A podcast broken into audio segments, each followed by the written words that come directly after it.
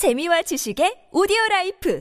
팟빵 네, 법으로 우리 사회를 파헤치는 분이죠. 이정열 전 부장판사 나와 계십니다. 어서 오십시오. 네, 안녕하십니까. 자, 법률 이야기를 좀 이제 진행을 해야 될 텐데 오늘은 어떤 이야기입니까? 예, 어버이 연합에 대해서 망나니다, 뭐 아귀다 이렇게 비판을 하셨던 영화 평론가에 대해서 모욕죄로 재판이 회부됐는데 네. 이 무죄 판결이 확정됐다는 얘기를 가져와 봤습니다. 대법원까지 갔던 겁니까? 네, 그렇습니다. 예, 사건 내용을 좀 일단 그 정리를 아, 해 주시죠. 예, 영화 평론가이신 이한 씨 이분이 이제 이안젤라라는 본명을 가지고 예. 계신 분인데 예. 인터넷 신문 미디어 오늘의 그 이안의 컬처 필터라고 하는 칼럼을 쓰시는 분입니다. 네. 그런데 재작년 9월 달에 여기에 죽음에 이르는 죄 가운데 첫 번째 큰 죄 폭식이라는 제목의 칼럼을 게재를 하십니다. 네네.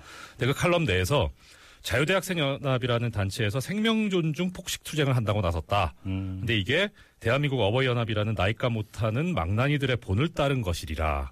늙어가면서 나이만 먹은 게 아니라 이기심과 탐욕만 먹어 배만 채우고 영혼은 텅 비어버린 아기들. 예. 이런 표현을 쓰십니다. 예. 예, 그래서 어버이연합 쪽에서 고소를 제기했고요. 그래서 이 모욕죄로 기소가 됩니다. 어, 재판 결과가 어떻게 나온 거죠? 예, 아까 말씀드린 대로 어, 전부 이제 무죄가 확정이 됐는데 처음부터 끝까지 1, 2, 일시부터 1, 2, 30 모두 무죄. 예, 전부 무죄가 됐습니다. 어, 그래요? 무죄 이, 그러니까 판단 근거가 어떻게 되는 거예요? 어, 이 전에 이제 그 근거가 되기 어, 말씀드리기 전에 전제에서 좀 말씀드릴게요. 음. 그러니까 지금 모욕이라고 말씀드렸잖아요. 예, 예. 근데 명예훼손하고 비슷한 개념이 있습니다. 예. 예, 그런데 이제 명예훼손하고 모욕하고 비슷하기는 한데 사실관계가 드러나면 명예훼손이 되고 사실관계가 없으면 모욕이 됩니다. 그렇죠. 예, 근데 예. 명예훼손의 경우에는 이제 이게 진실한 사실이고 공공의 이익에 관한 것이면 어, 무죄가 된다는 조항이 따로 있습니다. 예. 근데 모욕죄는 그런 조항이 없거든요. 예. 그런데 그렇긴 해도 판례에서 따로 어, 사회 통념에 비추어서 우리 상식에 어긋나지 않은 경우에는 별도로 조항이 없어도 위법하지 않기 때문에 무죄를 선고할 수 있다는 판례가 있습니다. 예를 들어서 좀 과한 표현을 쓰더라도 네. 그게 사회 통념에서 벗어나지 않는다면 네, 그렇습니다. 죄로 볼 수 없다. 예. 예. 그래서 이 칼럼의 내용도 이렇게 그 방금 말씀해 주신 그런 내용에 따라서 예. 음. 어, 위법하지 않기 때문에 무죄가 선고됐다는 게 이 판결의 취지입니다. 그죠. 뭐 그래요. 자, 그러면 예. 사회 통념에 위배되지 않는다라는 판단을 네. 내린 이유를 살펴야 되겠네요. 예. 어, 이게 1심 판결에 참 자세히 나와 있고요. 예. 뭐 항소심하고 대법원 판결은 1심 판결이 정당하다라는 정도만 돼 있거든요. 그래서 예. 1심 판결을 중심으로 말씀을 드릴 텐데요. 네. 제가 최근에 본 판결 중에 참 명문입니다. 네. 그래서 어, 가능하면은 뭐 간략해서 쉽게 말씀을 드리겠습니다만 판결문의 그 내용을 훼손하지 않는 범위 내에서 말씀드리겠습니다. 네. 먼저 일단 모욕죄라고 하는 게 어, 이렇게 그 어떤 사회적 평가를 저하시킬 만한 어떤 경멸적인 감정을 표현하는 것이다. 네. 근데 아까 말씀드린 바와 같이 망난이다, 악이다. 요거는 일단 사회적 평가를 훼손할 만한 모욕적인 언사인 것은 맞다.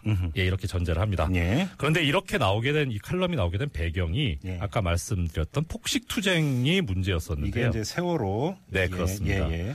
예, 그 세월호 특별법 제정을 촉구하면서 이 유가족들과 또 이것을 지원하는 분들이 광화문에서 단식을 시작을 하시는데요. 예. 이때 이 자유대학생 연합이라는 단체 회원들이 그 폭식 투쟁이라는 이름을 걸고서 단식 장소 부근에서 음식을 먹고 술을 마시고 그때 커다란 사회적 논란거리였죠. 네, 그렇습니다. 예, 예, 예, 그래서 이게 이제 말씀하신 대로 사회적 논란거리도 되고 많이 알려졌었죠. 네네. 그래서 이제 이 영화 평론가이신 이 그 이한 씨께서 딱 보다 보니까 이 카톨릭에서 말하는 7대 죄악이라는 게 있답니다. 예. 예, 뭐 탐식, 탐욕 뭐 이렇게 하는데 최고가 탐식이라는 거죠. 아, 예, 그래서 이 그, 이 탐식을 저지른 사람들, 7대 죄악을 저지른 사람들을 상대로 연쇄살인을 다룬 미국 영화 세븐이라는 영화가 있는데, 네. 그래서 처음에 나오는 탐식하는 자에 주목을 해가지고 이 칼럼을 쓰게 된 겁니다. 음, 예. 그런데 이것이 이제 그 아, 영화 평론가이니까 그렇습니다. 또 미국 영화 세븐을 가지고 네 그렇습니다. 예, 예. 그래서 이게 정치적인 문제를 넘어서서 인간과 생명에 대한 존경심이 결여된 것이다라는 의견을 개진을 합니다. 예. 예 그런데 이 그 대학 자유대학생 연합뿐만 아니라 어버이 연합 쪽의 일부 회원들도 이 자유대학생 연합과 마찬가지로 그 단식 장소 주위에서 음식을 먹는 행위, 뭐 짜장면 먹었던 게 뭐 사진 나오고 그랬었는데요.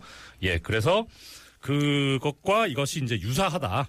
예, 그래서 그 이렇게 그 일부 모욕적인 언사가 있었던 것이다. 이렇게 네. 했는데 네. 여기에 대해서 이제 판단을 하기를 이런 배경을 설명하면서요. 판결에서 이런 망난이라든가 뭐 악이라든가 이것이 모욕적인 언사이긴 해도 이 글 자체가 전부 14단락으로 되어 있는데 예. 그 중에 한 단락이 그것도 일부니까 음. 비중이 별로 크지도 않다. 예. 그다음에 이 망난이라고 하는 게 본래 뜻이 국어 사전에 보면 언동이 몹시 막된 사람을 비난조로 이르는 말이고 악귀라는 것은 살아있을 때 이 식탐 때문에 뭐 죽어서 어, 배고픔과 목마름의 고통을 당하는 중생이다 이런 이제 예, 아. 예, 불교 용어다. 예. 예, 그래서 이 용어 자체가 이 글의 전체적인 주제나 내용하고 벗어나 있다고 볼 수도 없다. 그 폭식을 그 비판하기 위한 네. 이제 거기서 이제 그 쓸 수 있는 어휘, 예, 그렇습니다. 예, 그 범주 안에 들어갈 수도 있다 이렇게 판단한 겁니까? 네, 그렇습니다. 예. 예, 그 다음에 이 모욕, 모욕죄 관련해 가지고 이 판결에서 주목한 것이, 그러니까 어떠한 모욕적인 표현이 사적인 영역에 속하는 것이면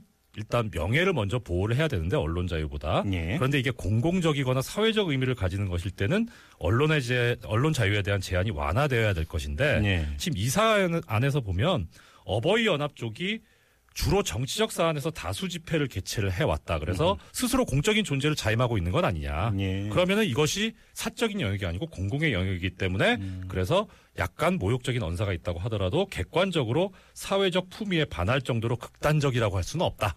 아, 예, 예, 예. 그래서 결국은 전체적으로 보면 자신의 의견을 개진하는 과정에서 부분적으로 사용된 그런 언사기 때문에 예. 음. 이게 우리 상식에 부합하는 그래서 모욕이라고까지 볼 수는 없다라는 내용입니다. 그러니까 이제 부분적으로만 나오기 때문에 모욕의 의도가 강했다고 볼 수도 없고 네, 그렇습니다. 그다음에 대상이 어버이 연합이라는 이미 공공의 어떤 영역으로까지 확정이 됐기 때문에 네, 그렇습니다. 비판의 강도가 조금 세다 하더라도 그건 이해돼야 된다. 네, 네. 이런 취지의 판결이라는 거죠. 예. 그렇군요. 지금 뭐 근데 우리 이정열 전 부장판사께서 이렇게 쭉 그러니까 전해주시는 과정에서 이미 평가가 녹아 있는 것 같은데 네. 이 판결 어떻게 평가하세요? 먼저 이 세월호 사건 관련해서는 진짜 대부분의 언론이 제대로 보도를 못해서 예. 그래서 소위 이제 뭐 기레기다 하는 말까지 나오지, 나오지 않았습니까? 예.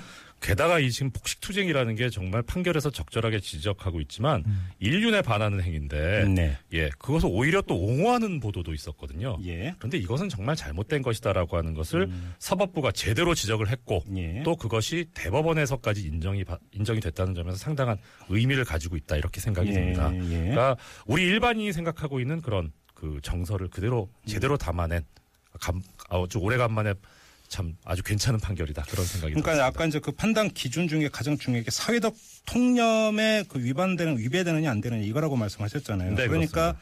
사회적 통념이라는 것도 어떻게 고정된 게 아니라 예, 그때 그때 따라 달라지는 거 아닙니까? 네, 그렇죠. 러니까 이 그 세월호 유족들이 세월호 특별법 제정을 촉구하면서 단식을 했는데 네. 그거에 대해서 바로 옆에서 폭식투쟁을 한 것에 대한 네. 사회적 통념. 그렇죠. 매 기초에서 그러면 이 표현은 어떠냐 또 이렇게도 예. 봤다 이렇게 해석할 수 있는 거네요. 네, 그렇습니다. 그러면 예. 결국은 우리가 이제 흔히 이야기하는 것처럼 이제 맥락으로 봐야 된다. 네. 그러니까 당시에 이 사안에 대한 어떤 사회적인 통념이 어떠했는가. 예, 나아가서 그러면 그 이제 반대에서 폭식 투쟁이라고 하는 거에 대한 사회적 통념이 어떠했는가에 대한 이 기초적인 어떤 판단을 깔고 네, 그렇습니다. 재판부가 판단을 내렸다. 네, 이렇게 뭐 봐야 되겠네요. 세월호 특별법 제정에 반대를 할 수는 있지만 예. 그 반대 의사를 표현하는 방법이 꼭 단식하는 분들 옆에서 네. 이렇게 음식 냄새를 풍겨가면서 먹어야 하는 그런 방식이어야 하느냐. 네. 그건 과하지 않느냐. 그거에 대한 사회적 통념이 이미 형성되어 있었다. 네, 이렇게 그렇습니다. 이제 그 전제하고 네.